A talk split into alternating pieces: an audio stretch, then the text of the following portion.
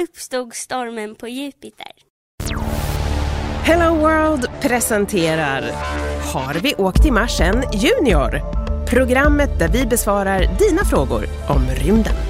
Jag heter Susanna Levenhaupt. Jag heter Marcus Pettersson. Idag ska vi prata om solsystemets största planet, Jupiter. Ja, och dit är det faktiskt på vägen farkost från jorden just nu. JUICE, Jupiter Icy Moons Explorer, är ett forskningsprojekt som ska titta närmare på några av månarna kring solsystemets bjässe. Så förhoppningsvis kommer vi alltså att lära oss en hel massa mer om Jupiter under de kommande åren. Men redan idag vet vi såklart en hel del. Och en av dem som vet mest om Jupiter är Gabriella Stenberg Wieser som är rymdforskare och jobbar på Institutet för rymdfysik i Kiruna. Gabriella, Jupiter är ju randig och har en fläck mitt på. Varför ser den ut så? Det man ser på Jupiter är ju då Jupiters atmosfär och eh, det är väldigt blåsigt där. Så det är starka vindar eh, och eh, atmosfären som rör sig i olika riktningar. Eh, och det är det då som man ser som ränder och den här stora röda fläcken är en stor storm som är mycket större än hela jorden. Eh, men en anledning till att det är så blåsigt på Jupiter det är att den roterar väldigt fort runt sin egen axel. Jorden roterar ju ett varv på 24 timmar. Men Jupiter roterar ett varv på 10 timmar. Eh, så mer än dubbelt så snabbt. Och då ska vi också tänka att Jupiter är jättestor. Så den är, om man skulle ta jordar och stoppa, stoppa fullt med jordar i Jupiter så skulle man få plats med 1300 jordar, 1300 jordar eh, i Jupiter. Så den här stora, stora eh, gasbollen roterar alltså ett varv på 10 timmar. Eh, och det gör att det, det, det, blir väldigt stormigt på Jupiter. Det, det blir väldigt starka vindsystem. Och eh, därför uppstår det då mycket oväder, stormar och de kan också smälta ihop med varandra. Som, ja, det uppstår små stormar och eh, om de möter på varandra så kan de bilda en större storm. Och så tror man att den röda fläcken har uppstått, att, att det är flera små stormar som har smältit ihop kan man säga och bildar den här eh, större stormen. Då.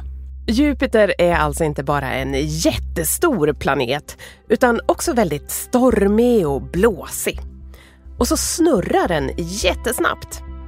Ett varv på tio timmar. All den här rörelsen i gasen på Jupiters yta gör att planeten ser randig ut. Och fläcken mitt på är en enorm storm.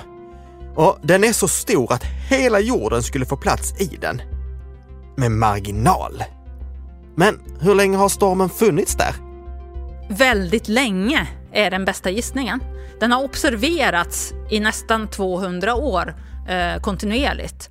Men möjligen har den funnits ännu längre än så. Det finns observationer från, från 1600-talet där man har sett någon fläck på Jupiter men då är man inte helt säker på att det är samma fläck som vi observerar idag. Så kanske har den funnits i 400 år och kanske ännu längre än så faktiskt.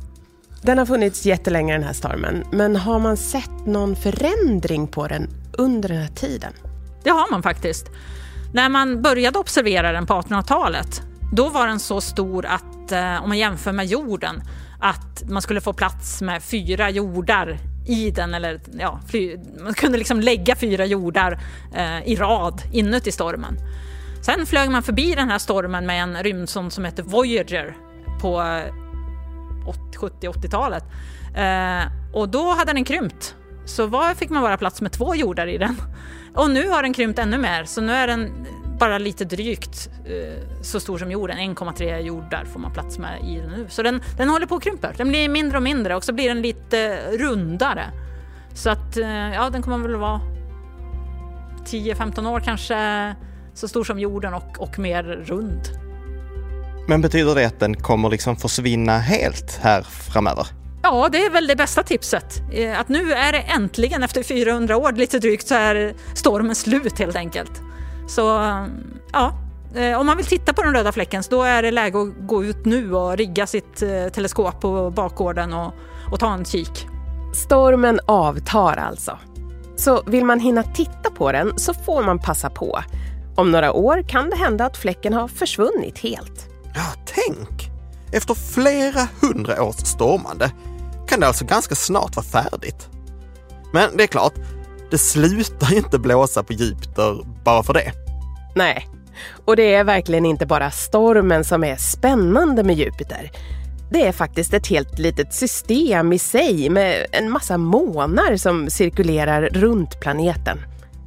Så hur många månar har Jupiter egentligen? Alltså just nu så har man upptäckt mer än 90 månar. Eh, förmodligen finns det ju några till. Så att eh, när man kommer fram med rymdfarkosten JOS till Jupiter så kommer man säkert att hitta nya månar. Så ja, den har väl ett hundratal månar helt enkelt skulle jag säga. Ett hundratal månar? Alltså det är ju jättemånga. Och ärligt talat, är verkligen alla månar? Vissa är ju jättesmå. Alltså var går gränsen för vad en måne är egentligen? Ja, det tycker jag vi tar i ett annat avsnitt. För vissa av Jupiters månar är ju helt klart mer intressanta än andra. Men vilka är det? Ja, Jupiter har fyra stora månar och de kallas för de galileiska månarna eftersom de, tror vi i alla fall, sågs av eh, Galileo Galilei 1610 när han riktade sitt nybyggda första teleskop mot Jupiter. Eh, då såg han Jupiter som en liten, eller en, en liten lysande skiva.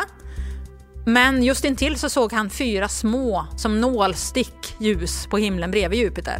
Och det är de fyra stora månarna. Och de kan alla se om man tar den minsta lilla fågelkikare som man har hemma och går ut och riktar kikaren mot Jupiter. Då ser man de fyra stora månarna. Och det är då inifrån Io, Europa, Ganymedes och Callisto. Så de, de fyra stora månarna, det är de som är, tycker jag i alla fall, riktigt intressanta kring Jupiter. Och varför är de det? Och framförallt, liksom, hur skiljer sig dessa månaderna åt? Ja, de skiljer sig otroligt mycket. De är verkligen fyra syskon som blev helt eh, olika. Eh, Io, den innersta av dem, är en vulkanisk måne. Där har man räknat till 400 vulkaner som sprutar ut svavel samtidigt. Så 400 vulkaner som är aktiva. Och då är ju det här en måne som är mindre än, än jorden, eh, storleksordningen våran måne. Så det är en väldigt liten himlakropp som ändå har de här 400 vulkanerna samtidigt. Så det är därför den ser gul ut på bilder också. Det är det här svavlet som kommer ut ur vulkanerna. Efter det så har vi Europa.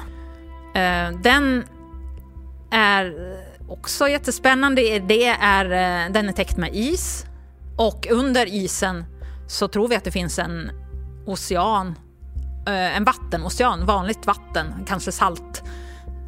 Som, och under den här vattenoceanen så finns det en havsbotten som också är vulkanisk tror vi. Det här är en av de ställena i solsystemet där det finns förmodligen i alla fall förutsättningar för liv som man vill, verkligen vill titta mer på. Ganymedes är nästa i raden och det är den enda månen i solsystemet som har ett eget magnetiskt fält. Det är den största månen i solsystemet. Eh, och eftersom den har ett eget magnetfält så har den faktiskt också norrsken. Så det är en, en måne med norrsken. Det är ju häftigt tycker jag. Och så Callisto då. Ser lite tråkig ut kanske sådär vid första anblicken, men eh, full med kratrar. Otroligt kratrig yta. Varför är den så kratrig då? Jo, det är för att den är så gammal. Så hit ville man åka och titta för att lära sig mer om hur solsystemet såg ut när det bildades. För 4,6 eh, miljarder år sedan när solen kom till och hela planetsystemet med planeterna bildades. Callisto är någonting som eh, ja, kan man säga, var klar ganska tidigt och inte har ändrats så mycket sedan dess. Så, så därför, när man åker dit så får man veta mer om historien.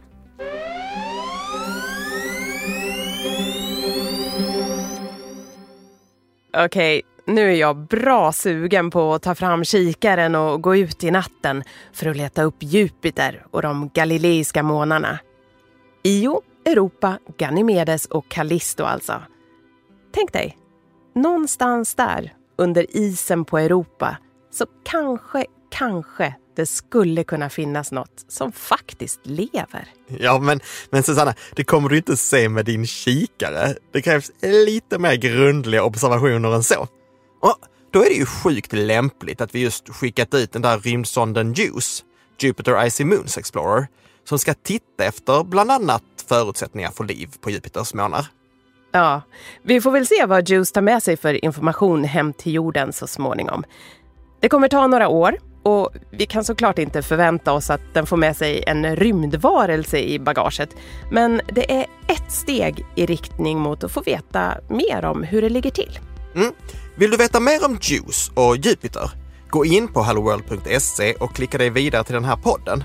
Där hittar du en längre intervju med Gabriella Stenberg Wieser där hon pratar mer om de svenska bidragen på rymdsonden JUICE. Jag heter Marcus Pettersson. Jag heter Susanna Levenhaupt. Har vi åkt till Marsen Junior produceras för Hello World i samarbete med Rymdstyrelsen.